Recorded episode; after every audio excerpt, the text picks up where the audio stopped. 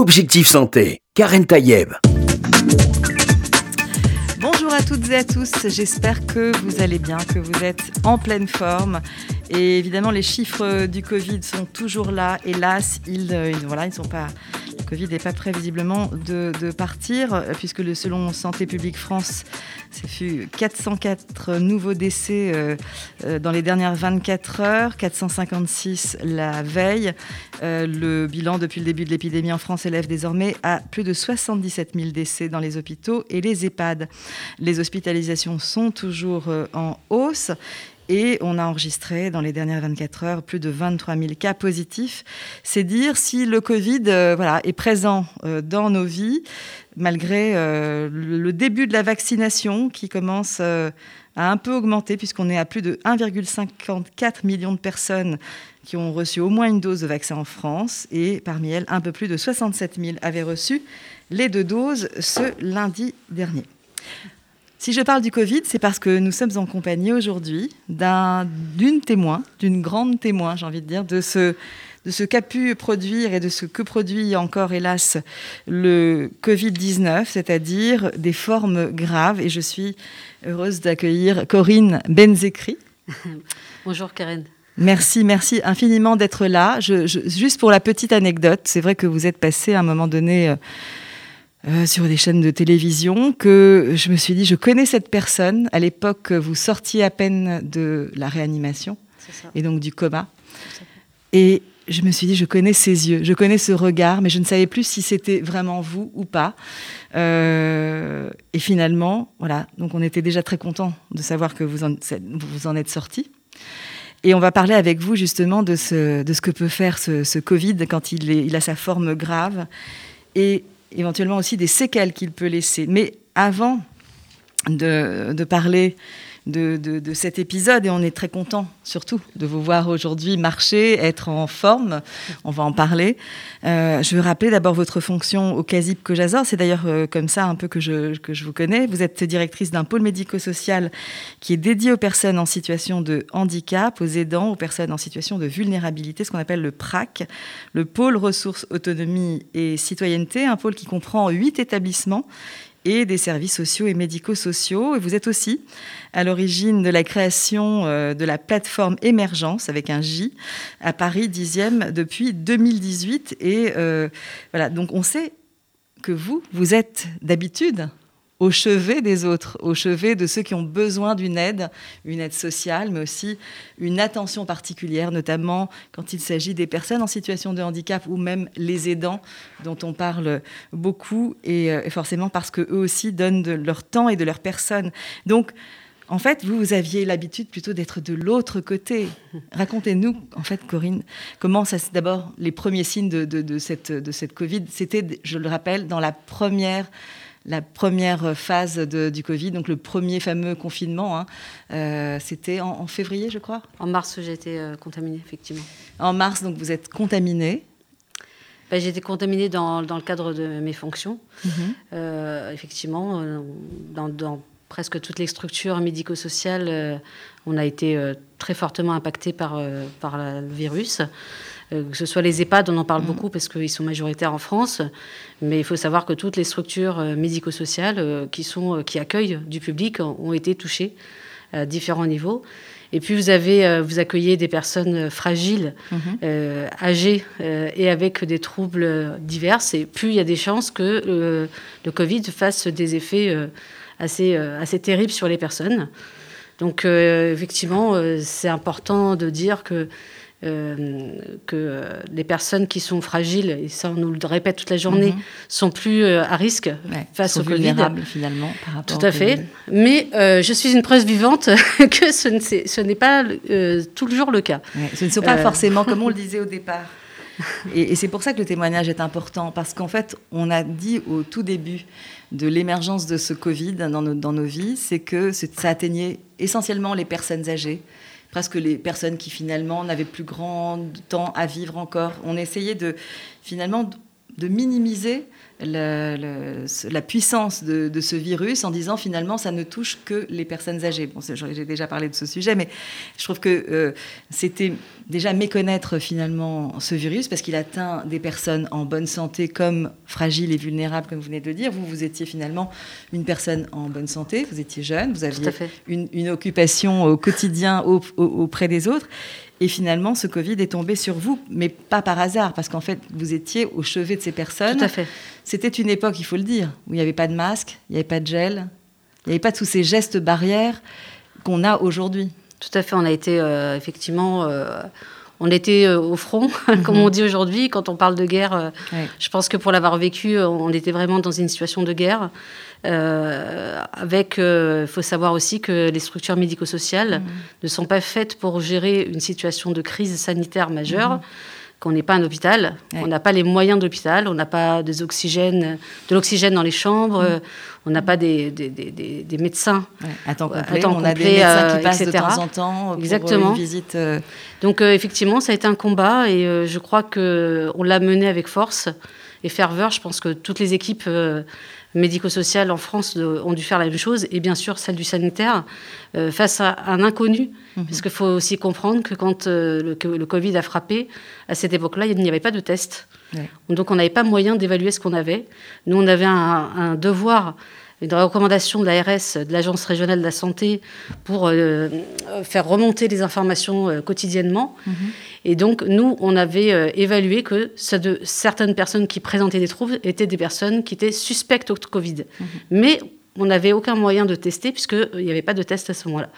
Donc on n'était que dans une... Et c'était une époque où on disait prenez du doliprane. Tout à fait. En gros.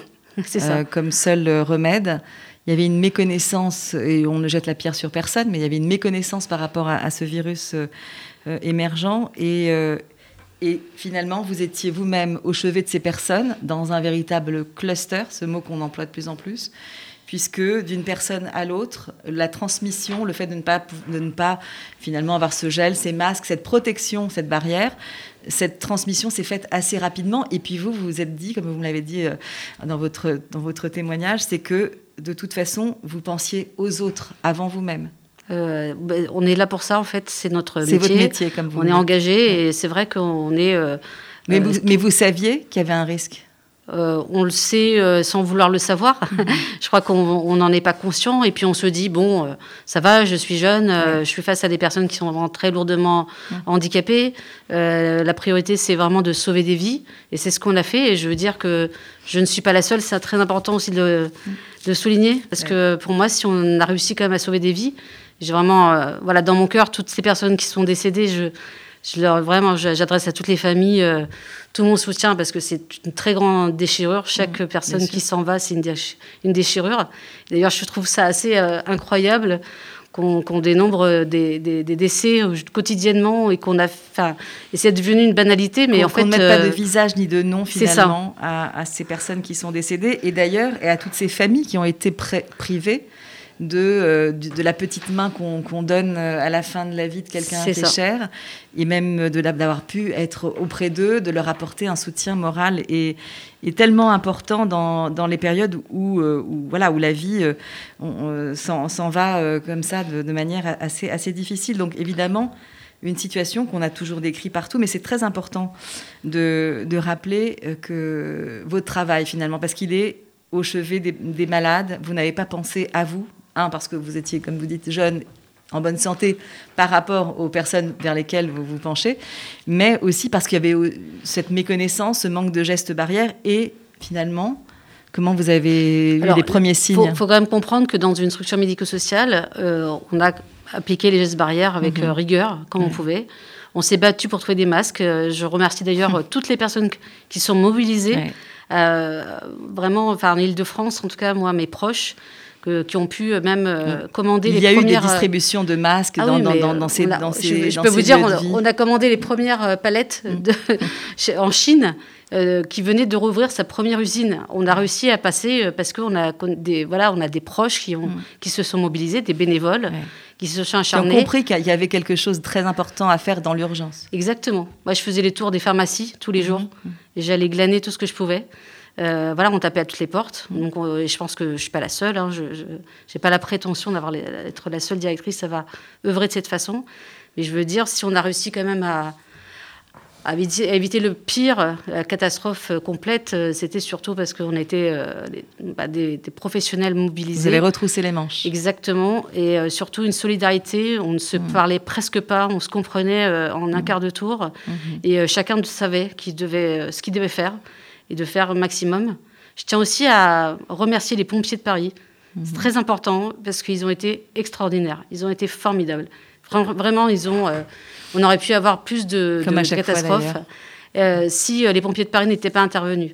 Voilà, ça c'est très important de Comment sont-ils intervenus pour régler des, Et euh, eh ben, quand on est, voilà, nous on avait des consignes très précises pour mhm. appeler le SAMU et pour donner, voilà, on a, on a aussi, je, oui, je précise aussi les urgences médicales de Paris, mhm. les médecins, des SOS médecins qui sont venus parfois nous disant, on ne pourra pas être là avant 8-9 heures.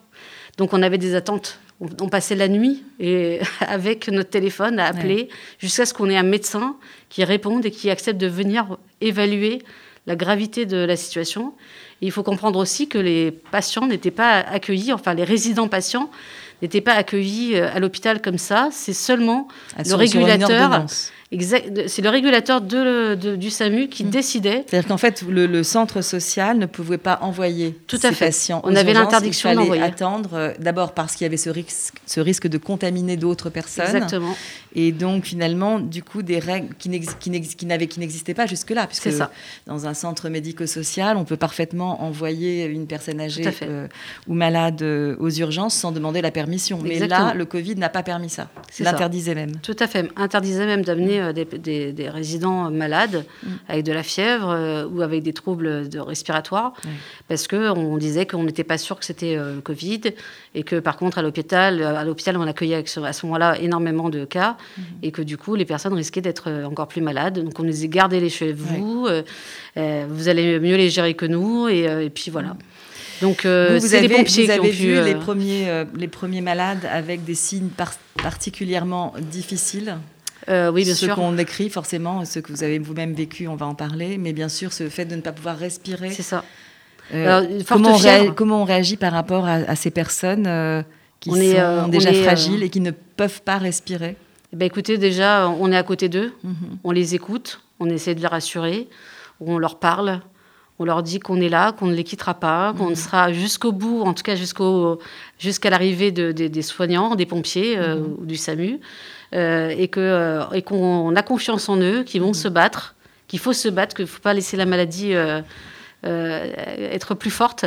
Et, donc, moi, les résidents que j'ai accompagnés dans les chambres, jusqu'au bout, jusqu'à l'arrivée des pompiers, je leur disais surtout ne lâchez rien et on vous attend ici. de garder le moral fort.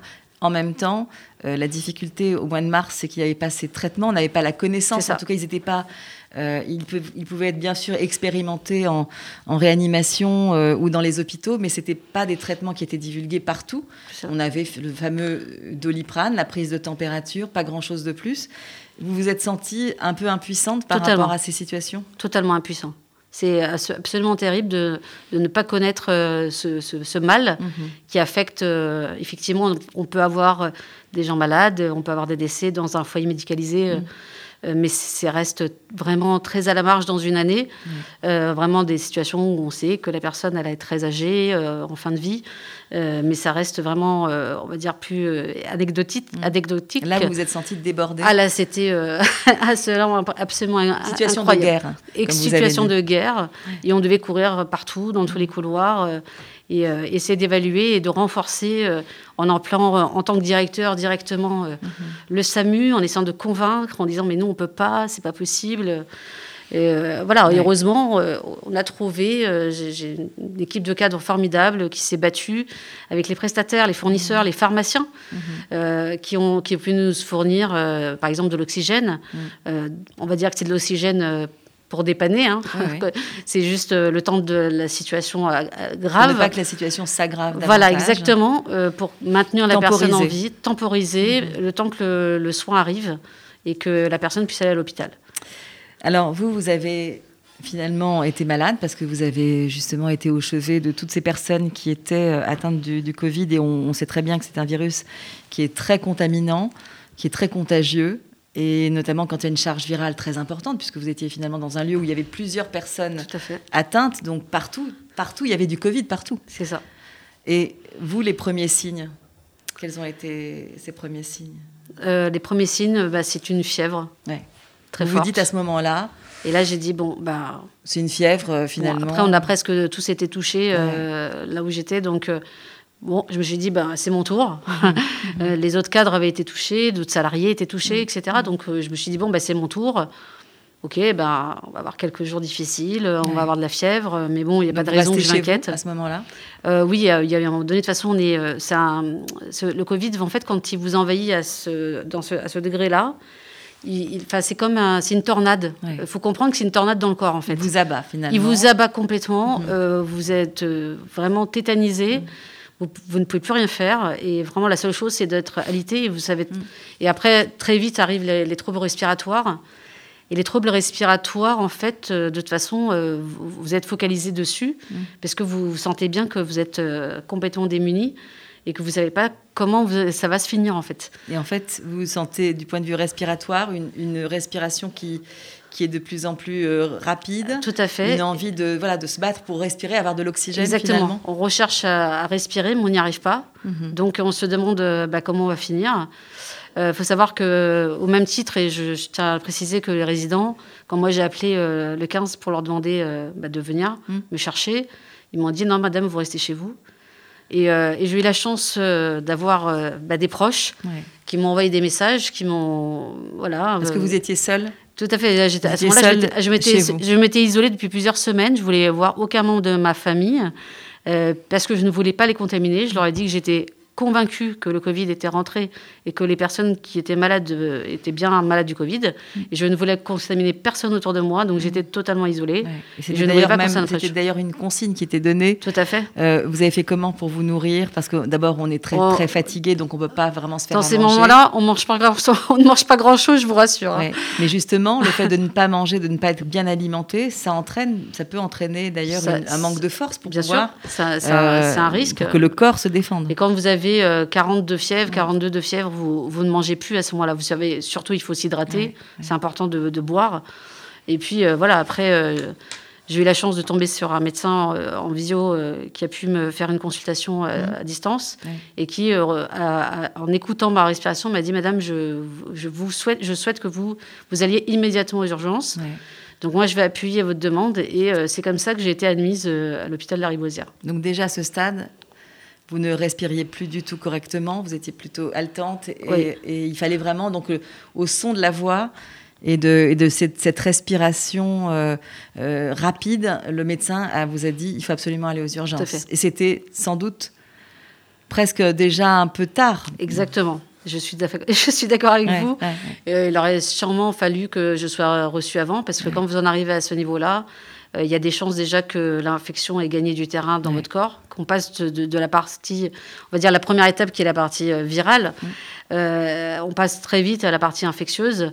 Quand c'est une charge virale importante. Hein, je ne suis pas médecin, hein, je, précise. Je ne suis pas qualifiée pour parler du Covid plus outre mesure au niveau médical, mais ce qui est sûr, c'est que une fois que l'infection a commencé, eh ben, il y a des risques très importants pour l'ensemble du corps, en fait, à ce moment-là. Sans parler des troubles. Ça, peut atteindre plusieurs organes. Et évidemment, le premier aussi d'entre eux, c'est le cerveau, parce qu'un cerveau non oxygéné, on sait ce que ça peut entraîner. Exactement. Et puis des troubles de la coagulation qui ont été. Euh, Exactement. le euh, risque d'embolie pulmonaire. C'est ça. Euh, donc tout ça qui peut arriver en cascade. Quand vous êtes arrivé à l'hôpital, parce que finalement, vous avez pu avoir accès à l'hôpital. Oui. Ils vous ont le, 23 euh, mars, euh, je suis arrivée à l'hôpital presque à minuit. Euh, j'étais vraiment frigorifiée. J'ai eu un médecin qui est assez rapidement venu me voir, qui m'a dit Madame, vous inquiétez pas, on va s'occuper de vous. J'étais ensuite, bah, j'ai attendu aux urgences. Et puis, j'ai regardé autour de moi et je me suis rendu compte que toutes les personnes qui étaient là, en fait, elles étaient déjà sous oxygène. Mhm. Et je me suis dit, bah, ça va, en fait, je suis quand même bien lotie. J'ai l'air en très bonne forme par rapport aux autres. Vous ne saviez pas que ça allait vous arriver Ah non, je ne pensais pas que ça allait se dégrader ensuite. Euh, donc j'ai eu, euh, on m'a hospitalisé euh, assez rapidement suite aux radios en disant qu'effectivement j'avais le Covid. Donc moi assez sereine, j'ai été hospitalisée en médecine interne. Et puis, et puis quelques jours après, tout s'est dégradé d'une façon assez fulgurante mais je n'en ai aucun souvenir. Donc à ce moment-là, c'est plutôt mes, mes, proches qui ont pris le relais auprès des médecins pour, euh, pour suivre ce qui m'arrivait. Et c'est vrai que quelques jours après, j'étais euh, dans le coma. On vous a donc plongé dans le coma artificiel. Tout à fait. Pour pouvoir euh, vous soigner et, notamment intervenir sur, sur, cette, sur, voilà, sur cette, cette, cette, respiration qui était très, très endommagée et très dégradée. ça a duré combien de temps? 15 jours, presque 3 semaines. Euh, il n'y avait pas que la respiration. Hein. J'ai, eu une atteinte euh, de tous mes organes vitaux de façon très sévère. Et euh, effectivement, mon pronostic vital est engagé. Mhm. effectivement, on a même annoncé à ma famille que c'était fini. Mhm. donc c'est vrai que c'est assez, assez particulier. Et, à ce moment-là, il y a eu le relais en fait de mes proches assez forte et, je pense de, toutes mes équipes qui ont pu me le manifester après, de, on va dire de, de pensées très positives. Mhm pour voilà en dehors de prière. Enfin vraiment il y a eu une très très énorme mobilisation, donc j'ai eu conscience euh, quand je suis sortie du coma enfin beaucoup pas mal de semaines après parce que j'étais pas en capacité de lire et d'écrire euh, pendant longtemps.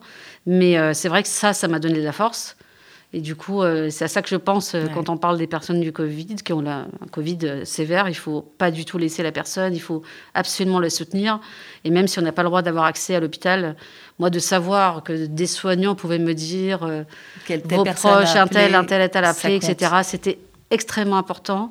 Parce que quand euh, vous êtes euh, terrassé de cette façon, vous avez l'impression que le monde entier est anéanti. Et c'était mon ressenti d'ailleurs au, réveil. Je pensais qu'il n'y avait presque plus personne sur la planète. Parce que je me suis dit, si moi je suis comme ça, alors que, que sont devenus les autres C'était ma, ma, première Une espèce de, de bombe qui a éclaté sur cette planète. Hiroshima. Euh, c'est un peu l'image très forte que vous donnez. On va se retrouver avec vous, Corinne Benzekri, pour parler justement de votre réveil et de votre retour à la vie. Parce que cette vie, elle était en danger. Euh, pendant tout le temps, vous étiez dans ce coma artificiel, en réanimation. Et euh, voilà, on va se retrouver juste après cette pause.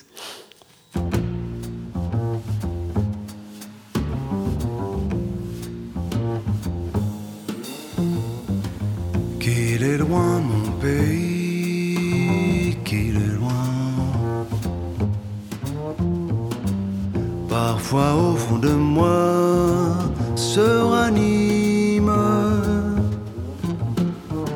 l'eau verte du canal du midi. Et la brique rouge de minime oh mon pays, oh Toulouse,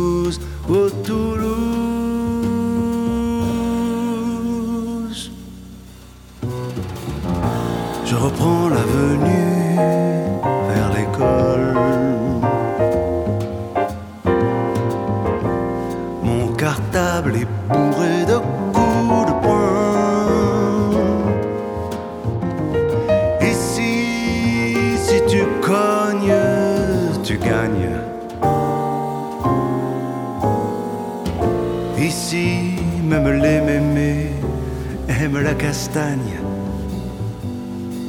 Oh mon pays, oh Toulouse, un torrent de cailloux roule dans ton accent. Ta violence bouillonne jusque dans tes violettes. Traite de con à peine qu'on se traite.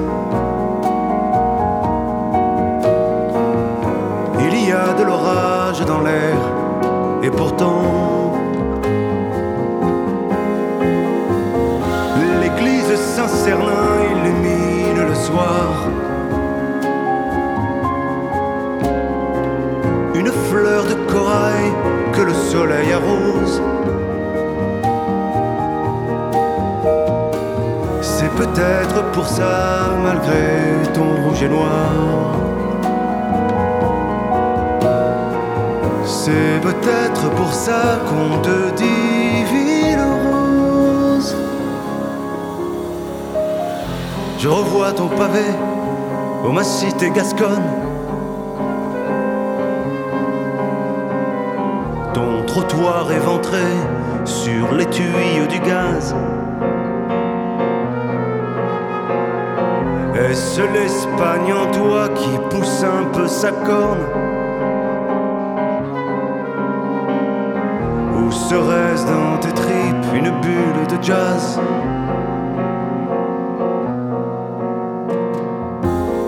Voici le Capitole, j'y arrête mes pas. Les ténors enrhumés tremblaient. C'est l'équipe médicale qui m'a choisi.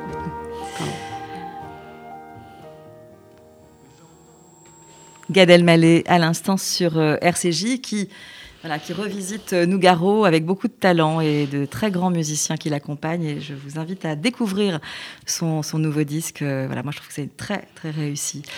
Corinne Bentekri, on parle avec vous de, de votre parcours, de ce qui vous est arrivé au mois de mars, c'est-à-dire d'avoir été touché par le Covid-19 et d'avoir d'avoir eu cette forme grave qui vous a conduit en coma artificiel, en réanimation.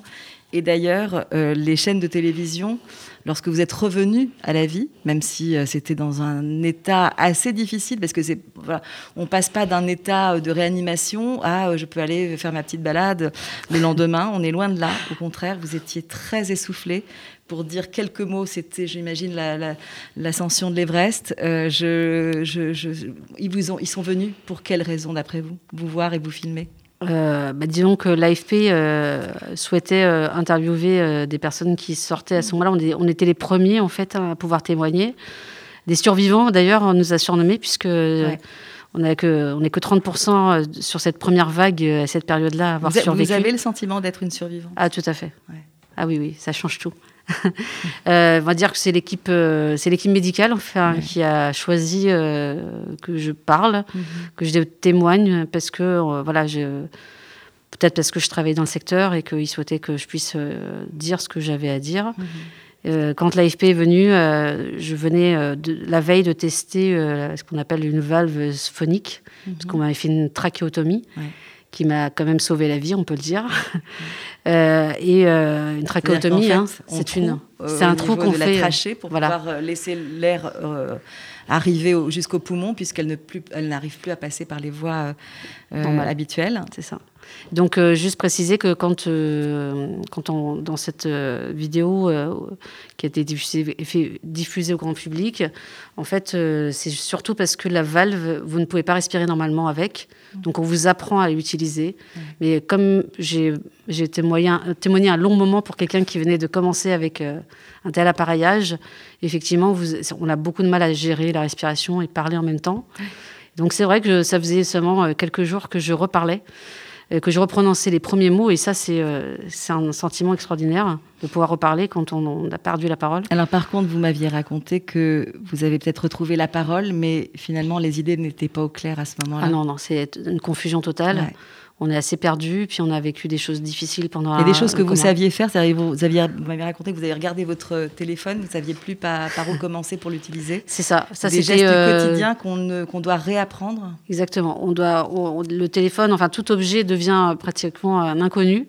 Donc euh, moi j'étais convaincue que c'était pas mon téléphone déjà.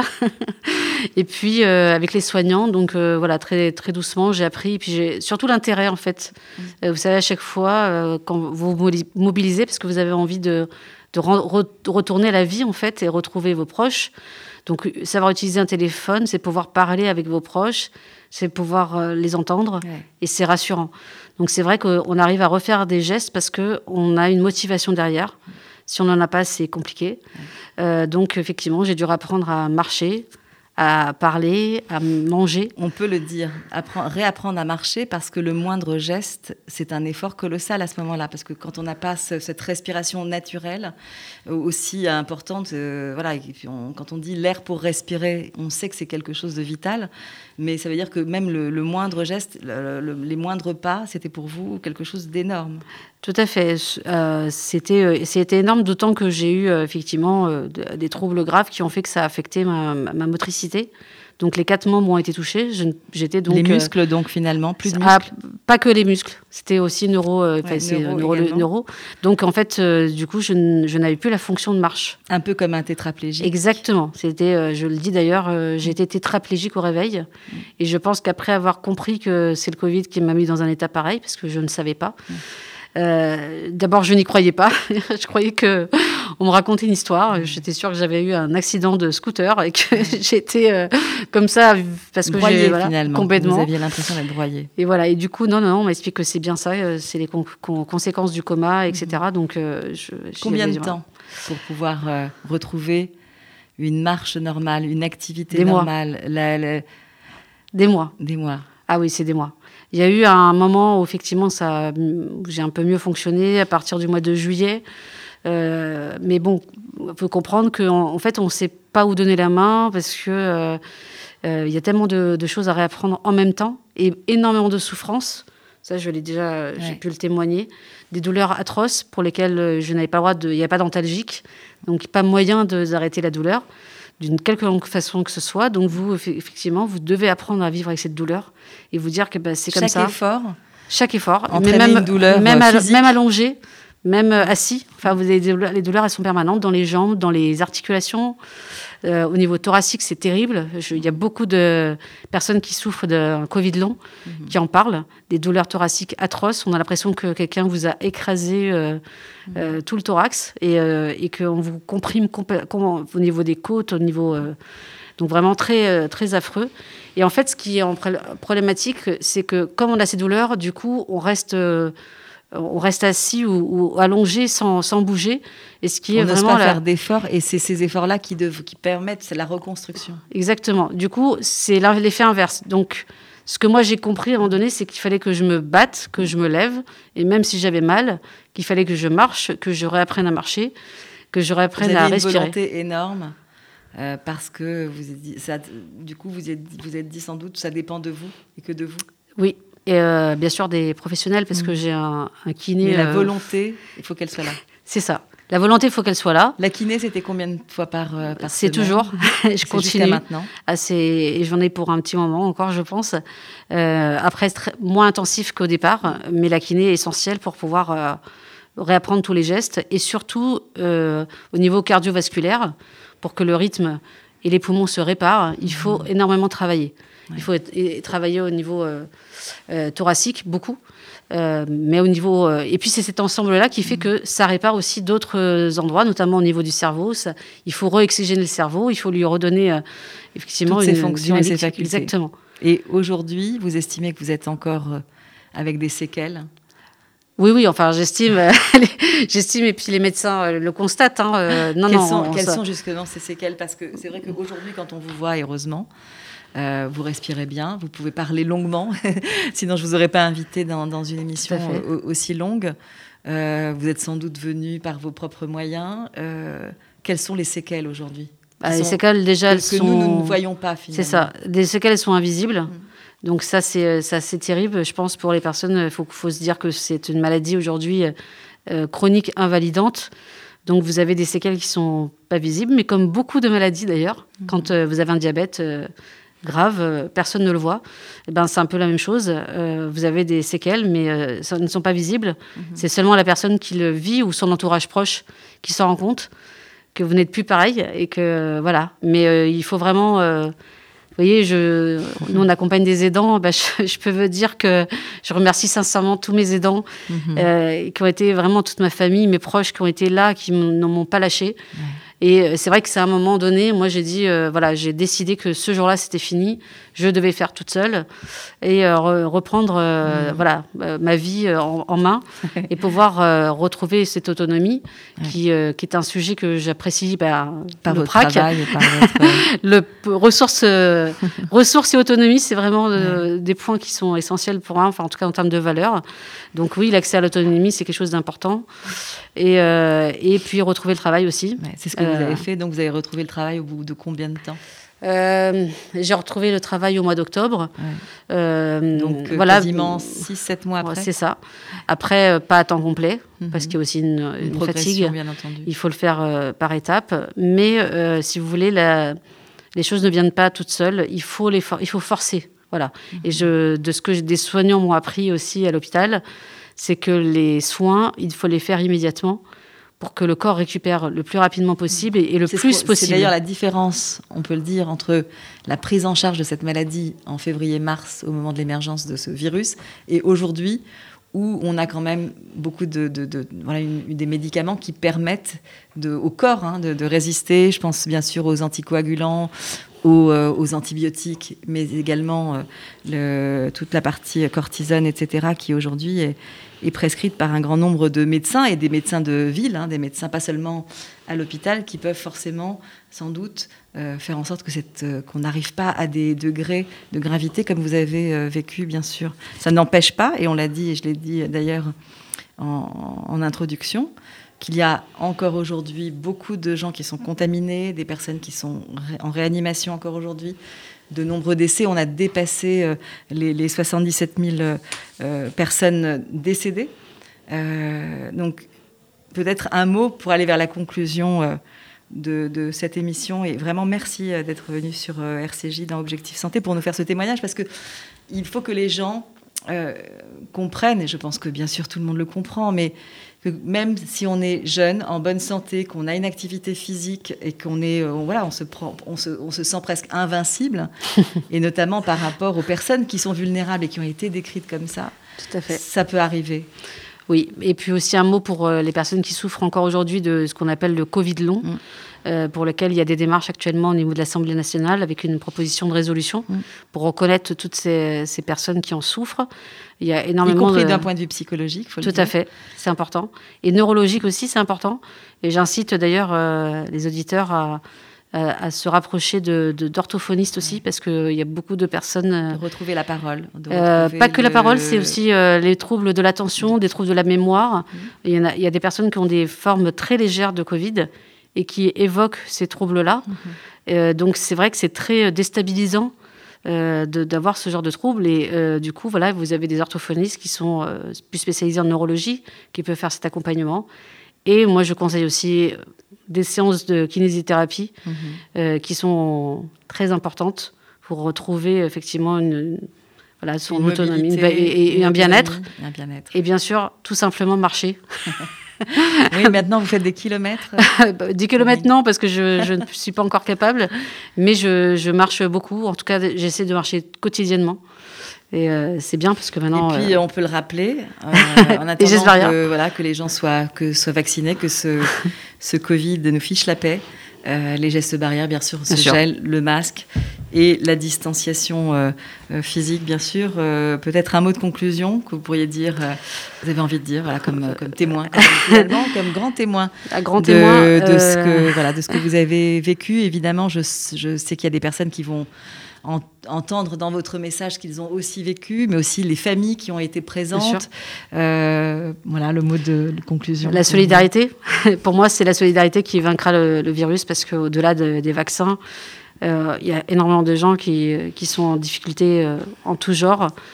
Voilà, que ce soit social, économique, familial. Enfin, c'est une catastrophe à tous les niveaux. Et je pense que c'est la solidarité qui nous aidera à nous en sortir. Il faut se rappeler qu'on est des êtres humains et que euh, c'est notre force, euh, c'est de, se soutenir mutuellement.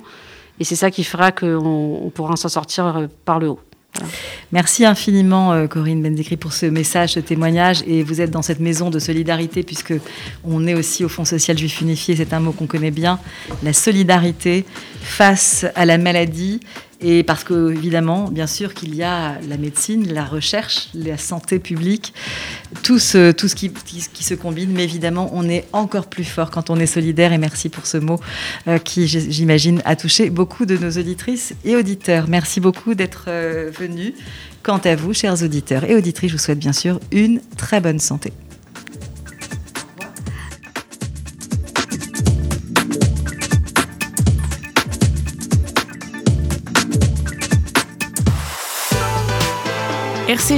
À l'écoute de votre vie.